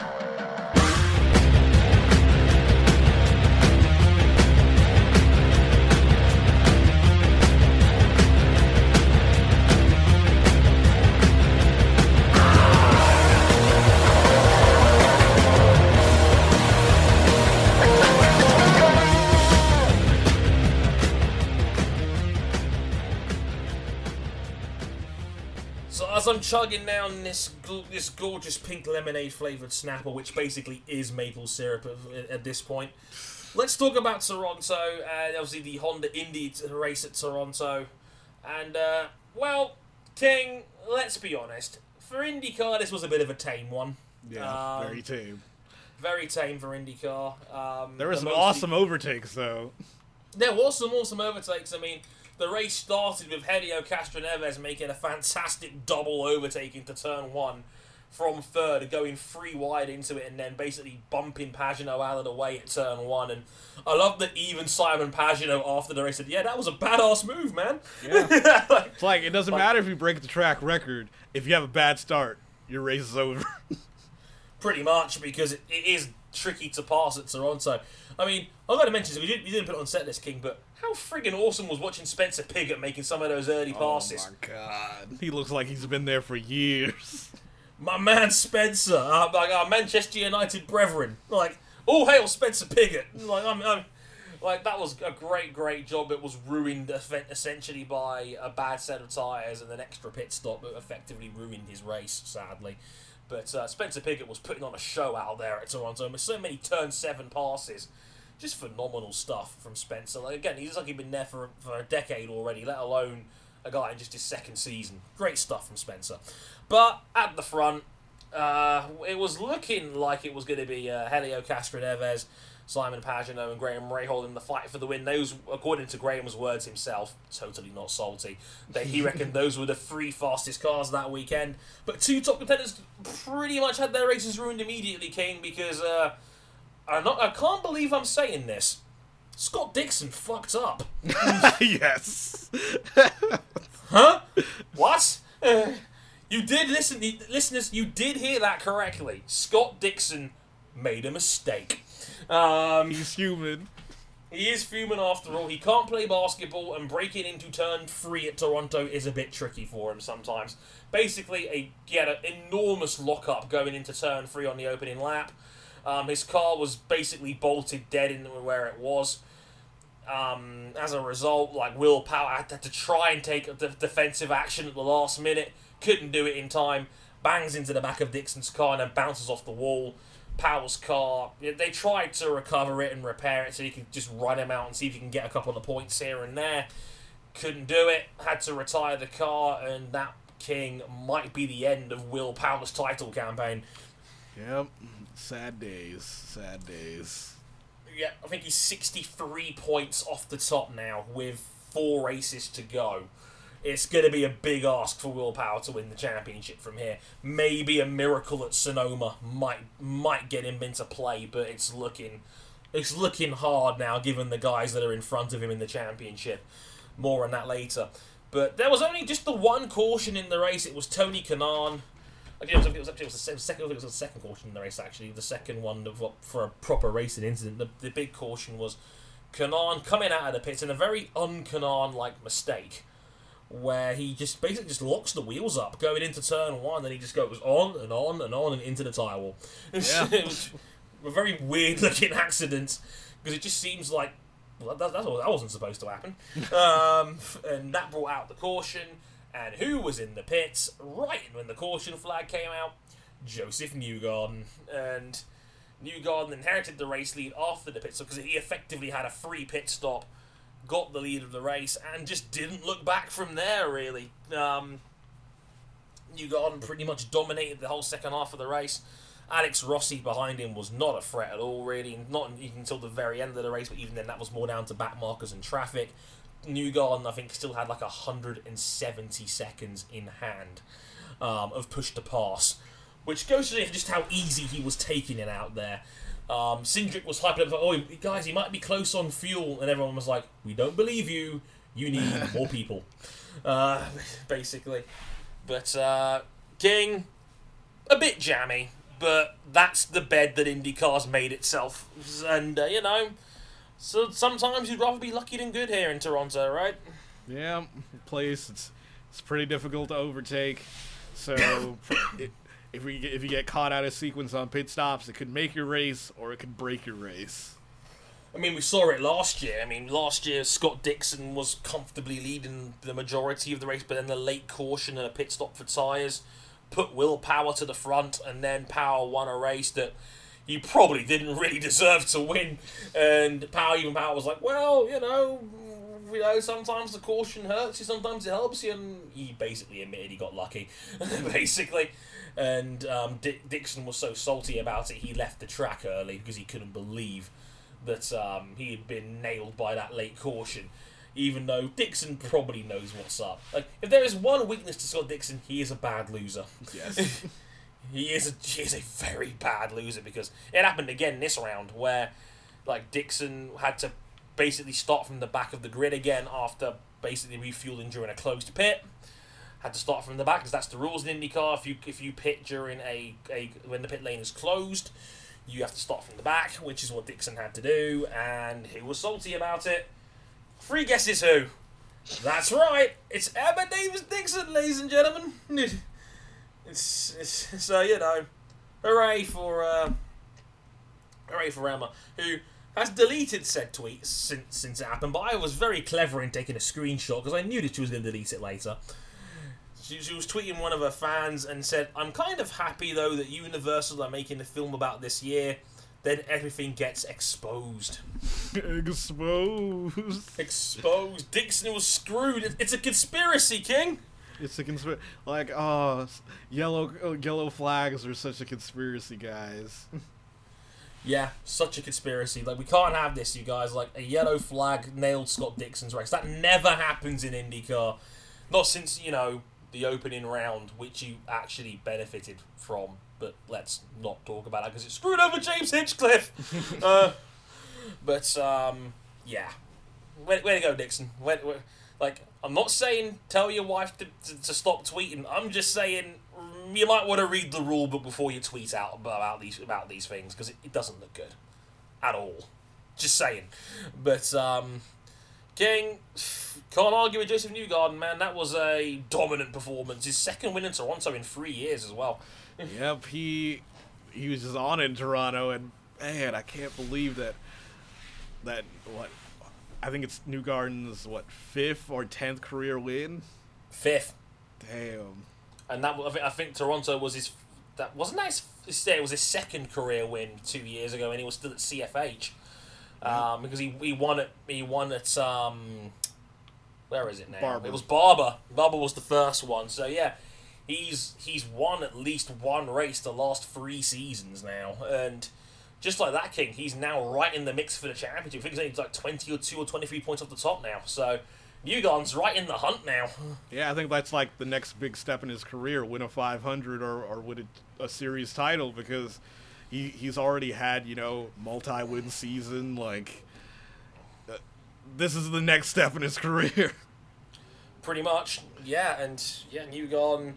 Like the only issue with his weekend was that he almost fell out of his car. celebrating. oh my god! I was like, Joseph, easy fella. the champagne comes later. Um, but so, yeah, Newgarden, brilliant drive. Did what he could, took advantage of a lucky situation, rode that bad boy home. Alex Rossi in second, great drive from him as well. His first podium finish since that magical Indy 500 last year. And it's been coming for Rossi, to be fair, because he's been in and around that top five in a lot of races for the Andretti guys since. And uh, King, like, don't tell Zoe Hamilton this, but like, three Andretti's in the top six. Like, what, what, what the hell happened? Yeah, three out of the four Andretti's in the top six, and you wouldn't believe which one wasn't in the top six. You mean catchphrase Sato? Yeah, like if you had to say three out of the four Andretti's finished in the top six in a race, you'd probably say Marco was the one not to finish in the top six, but you would be wrong. As my friend Darrell calls him, like Marco Taxi Driver Andretti, finished in fourth. Um, great drive from Marco. Like, I don't know what lit a fire under Marco's belly again for this round, but fourth place. I mean, I've joked, King. He probably had a nosebleed from finishing that high up. yes. It's, it, it, I think his last finish that good, I think, might have been Detroit last season where he finished in third. I think in race Yeah. one when the rain came down. Um, but uh, yeah, holy crap. Uh, Marco, great stuff from him. And as you said, three Andretti's in the top six with Rossi second. Um, yeah, Ro- Ro- Rossi second, uh, Marco Andretti fourth, and Ryan Hunter-Reay in sixth place. Um, Sato down the bottom in 16th. So yeah, very very weird Andretti placing, but hey, they're not going to complain about three cars in the top six. But but uh, King, I mean, we talked a little bit about Andretti as well. I mean, it looks like they could be making the sh- switch to Chevy. Yeah, there are rumors that Michael Andretti has confirmed that they're in talks with uh, Chevrolet in switching over to Chevrolet Power next year. Ooh, interesting. Because they've been Honda guys for a while, haven't they? Yeah.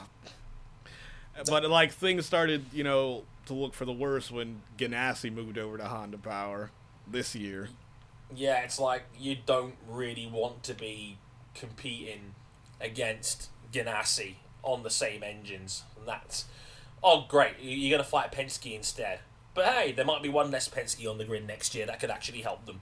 Uh, who knows? But um, yeah, like not much was saying that. But otherwise, King, my man Hinch, back to back podiums in Toronto. Yep, home race. Like, also, I have to, I, I have to send a side note here. And again, shout out to uh, friend of the show, Zoe Hamilton, from obviously from last week. We were watching the race together on um, and we we we, called, we watched on the phone together while uh, watching it on my YouTube channel. Um, you know, via totally legal sources, of course. And and uh, she said, like, did, did you hear the fact that you know you know his girlfriend Becky Dalton, right? Yeah. Did you know they, they they went to prom together when they were like sixteen? Yes, yes. So he has told You me may- this. Yeah, you may you might have seen the column about this that the other day. Was like a Hinchcliffe finds love with old prom date, and it's the most adorable thing. it's like, it's like they did it. They only did it as friends apparently because like both of them had a mutual friend that fancied each other. It was, the weirdest thing, and he said like. I only asked. I only asked her to go to the prom with me because I didn't want to ask her out on a date instead, because he reckoned that was a quote unquote a foolish proposition in the, in the in the word of James. But uh, apparently, after the, the he had his awful crash, um, a couple almost got that was almost two years ago now. Holy shit! Yeah. Um, t- time flies, man. Uh, after we had his horror crash, apparently for a mutual friend, like they, they were FaceTiming each other, and then they started sending Facebook messages and text messages, and they eventually got on a date after he recovered, and they've they're now in love. It's it's the cutest thing after like four. Like 14 years they were apart from each other, and now Becky's made it as an actress in Canada and James is now like one of the biggest stars in the series. Obviously, Dancing with the Stars definitely enhanced his profile a good chunk. God damn you, Laurie Hernandez. Uh, but but but uh, like they're- both now legit celebrities in their right, and, they're now dating. It's like I I read it, I was like, oh, that's the third time I've done that this episode.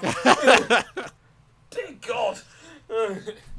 I am I'm getting soft in my old age, just going ah at everything. But um, you know, I was delighted at first. Like me and Zoe were ribbing each other because obviously her, her man is Marco Andretti, and obviously she was delighted at Marco finishing fourth.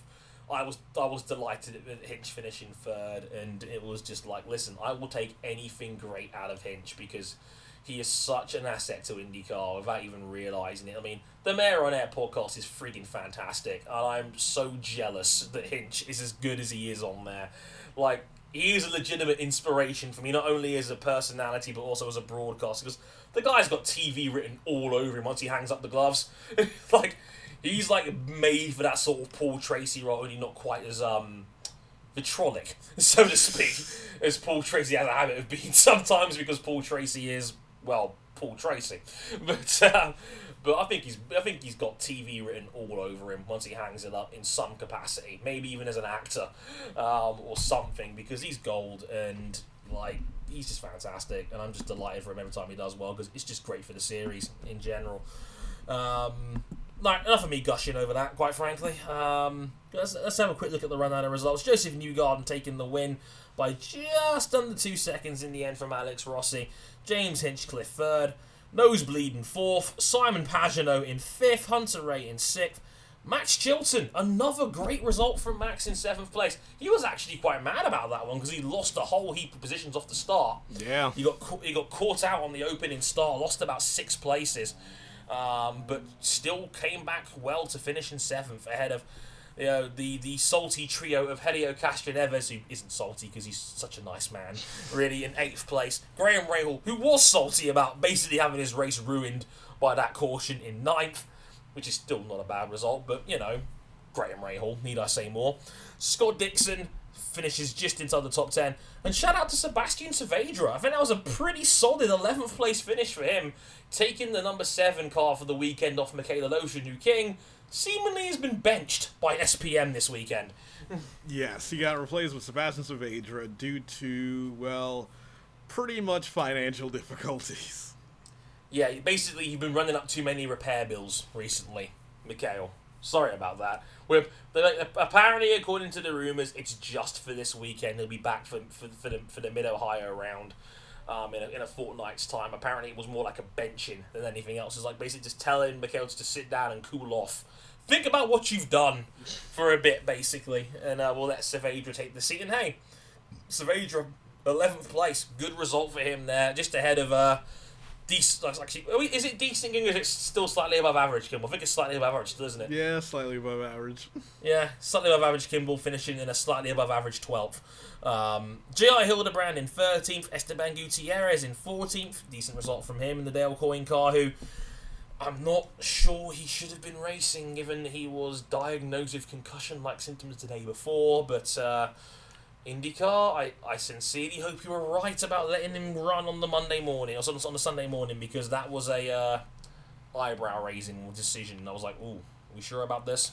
Um, yeah, well, well, hopefully he did actually get cleared, so. Yeah. Well, he was reevaluated on Sunday morning and apparently he was okay. So I don't know what happened overnight where Esteban made a sudden recovery from a concussion where he's able to race. But, uh, okay, if, if, if you say so, IndyCar, um, I hope you were right on that one. Uh, Carlos Munoz in 15th place, Takuma Sato in 16th, trying desperately to give me back the nickname. Um, Co- Connor Daly in 17th, well, being Connor Daly really at this point. Spencer Pigot, whose race was ruined by an extra pit stop in 18th, was but was super entertaining in the process. Tony Kanaan in 19th, who finished uh, two laps down after his f- collision with the tyre barriers on turn one. Ed Jones, who had an engine failure because Dale Coyne is just cursed at this point, really. Like, I'm, I'm starting to think that, that there's some sort of haunted spirit ruining Dale Coyne from the inside. It, it's, it's terrible. From the Even though it- inside. Even though Dale Coyne is like, even though Jones is having a tremendous rookie season by any measure, um, Jones in twentieth, and of course Will Power dead last in twenty first, whose race effectively lasted about thirty seconds. Poor guy. But um, yeah, looking at the championship real quick, things are getting interesting because despite all the carnage. Uh, Scott Dixon is back in the lead of the championship um, after Helio's brief run at the top for now. Dixon with a three point lead over Helio Castroneves. Um, Pagenaud, who's clawed, has clawed his way back a little bit, only 19 points off the top. And as we mentioned earlier, Joseph Newgarden now just 23 points away on 400. Um, those are your big four now because it's looking quite distant back to the others now. Will Power is now on 359, which puts him 64 points off Scott Dixon. He might be out of the running. Not, obviously not mathematically, but realistically, he's going to be he's, he's going to have to claw his way back quite hard in the last four races.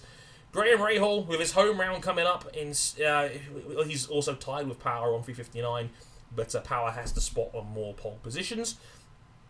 Takuma Sato is 7th on 351. Alex Rossi up to 8th now on 330, ahead of Tony Kanaan in 9th on 306. And Hinchcliffe dethrones Max Chilton's top 10 berth with his hometown podium on 297, ahead of Chilton's 295. Suck it, Max! Um, no, I'm joking, Max. You're doing a really good job out there. He's doing a really, really good job in all fairness. Like, I, I was shocked when I saw that Chilton was in the top 10 last round. I was like, yeah, go Chilton. I was like, yay, go him. But, um, yeah, so that that's your top 10 in IndyCar. Looking like we're heading towards a four way title fight. But uh, a couple of bits of news before we wrap up this week's show, King. Um, it looks like the F1 strategy group's meeting up again. Yep, to discuss a number of things. It, it's mainly focused at uh, the new set of regulations that are going to come into effect in 2020, where uh, basically the FOM they're thinking about improving the racing spectacle, and they're thinking about what they can do in the long terms, including changing the aero rules. Hmm, now that could be interesting because we all know that the aero is causing a lot of entertainment problems, and we all see all these teams complain about, you know, we want to do more for the show and then proceed to not do anything about the show. so that could be interesting. We'll have to wait and see how that goes. Yeah, there are other Um, things such as obviously about the spectacle of events, which uh, is largely down to the timetable of when the events take place during the day. Also, tire compounds. Obviously, this year with basically uh, the hard tire being non-existent. Well, when we saw it two weeks ago, Pirelli announced that the hard tire will not feature again this season. So, the hard, the hardest of the of the compound tires they bring to week to weekends is dead, effectively. Um, they will it will not be used again this season. So every race is going to have at least medium soft, super soft f- f- for here on in. And we've complained about it numerous times on this show that it just seems to me, at least, that well, if we like the three tire compound thing was one of the better highlights of last season. It just doesn't work on this level because the ultra the the, the the the option tire you bring to a weekend is still capable of doing like half race distance. Yeah. And that's a problem because it just kills all strategy. I mean, it makes every racer pretty boring one stopper. And that's been the story of the season, really. And, you know, Britain was really the first race that pushed for twos. And that's only really because Pirelli brought a shit batch along. asked Ferrari. And, I mean, Max had to pit a second stop right at the end of the race, which, of course, you don't really want to do.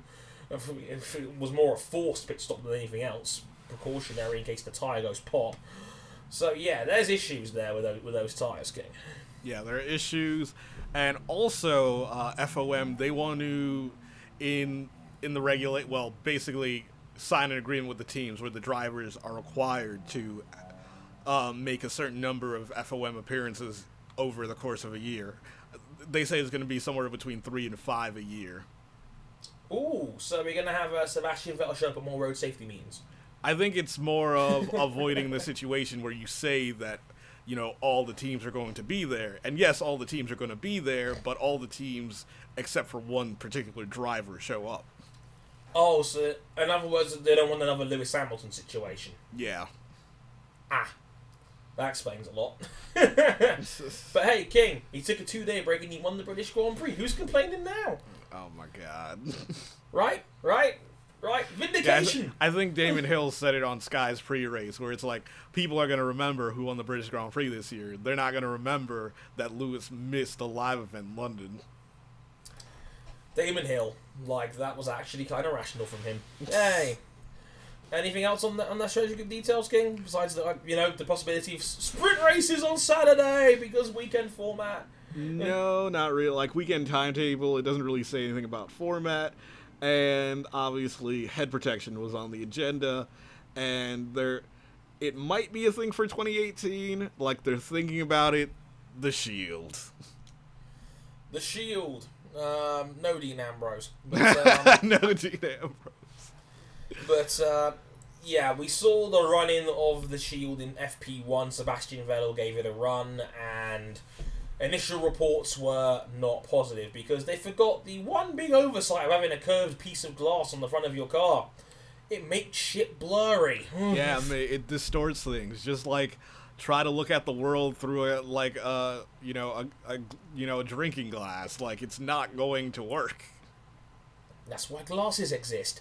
But um, yeah, it's like back to the drawing board basically because yeah, it, it basically blurred Sebastian's vision and that was not good. So yeah, it, like again, like I think teams and drivers were quite fond of the idea. I remember again we mentioned it last week. IndyCar seems to like that sort of design, and it looks like they're very keen to have it, maybe as early as next season. And F1, not so sure on that one yet. Gonna need a bit more work, it seems. But uh, oh, and apparently Red Bull were real mad they didn't get enough credit for designing the thing in the first place. Apparently, Really? because because Red Bull are petty. no one knows who designed the Hans device. So like it's like Red Bull, you're just petty. That is, it's just, it's just pettiness right here. But um, yeah, Shield looks nice enough, but not practical yet. More soon on that one. But uh, King, are we done here? I think we're yeah, done here. I, I believe so. I believe that we are so done. Like we didn't go two hours, King. We, di- we didn't. Oh yeah, No. we don't have a mailbag, so. Mm. I thought we would be so loaded that the mailbag would not be required on this one. But should we tell should we tell them about next week's show, King? Because uh, basically we're kind of buggered here because well, there's nothing on next weekend. Not really. No WEC, no F1, no MotoGP. They've still got three weeks to go until their of their summer break. Um, no F1, you know, no Formula E, obviously. Um, they normally give it about three months between races these days. But um, yeah, we got nothing next weekend. Let me So- see. Let, me- let me check the uh, motorsport calendar to see if there's anything next week. I know there's actually British Superbikes at Brands Hatch, but that's about it as far as I know. Uh, yeah, well, that's like- not really this show, so. No, no, not really. Um, not, not not on this occasion, sadly. Sadly, I won't be going to this one. Uh, I like. I know Johnson has a habit of knocking me tickets, but I can't get that Sunday off work. It's really annoying. I've got to close my shop. Um, so you know. I think. Yeah, NASCAR is having their least entertaining race of the year. Which one's that? Uh, the Brickyard 400. Oh no, not Indianapolis. And. Yep. American sports cars are going to Lime Rock Park in Connecticut. Eh. Well, it's basically like a bull ring. I think it's like just a little over like a mile long. We're, we're pushing it here, King. yeah, pretty much nothing. Like maybe like if the fans really want us to watch something, maybe you could watch a classic race. But like you like the fans would have to get together and somehow all collectively agree on one race. Yay, let's rewatch Italy 2008. Yeah. no? no. How dare you, all of you? Th- th- This is not a democracy. no, but in all seriousness, we have a plan. The plan is we have no plan. Uh, we are going to do something we've never done before on this show, where we've we've not had a set list before. Like, like every episode, we have a set list. We have a list of things to get through when we're on the show. We have a rough idea of how the, the, the path our show is going to take. Next week, we're throwing out the script we are going to basically just turn our microphones on and let it roll. And the reason why is because, like, for those guys that don't know a little bit about behind the scenes of Motorsport 101 you, we often chat for like a good 45 minutes to an hour before we actually even start recording this, this show.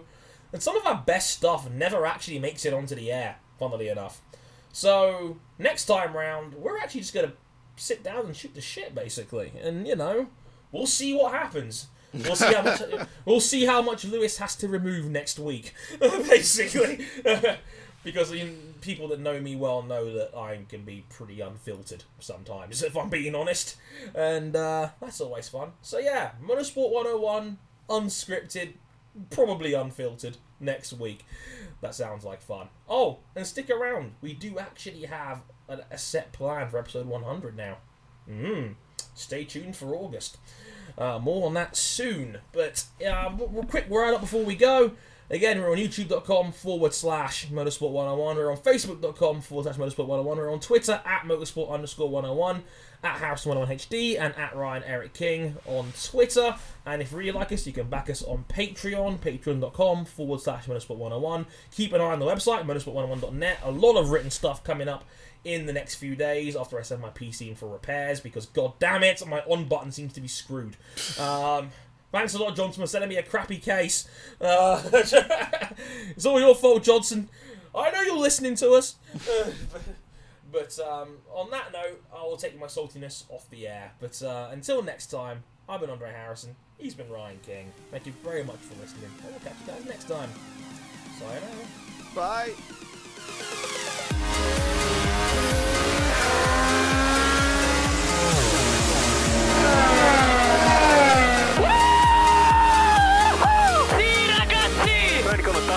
Done it, mate. You are the world champion!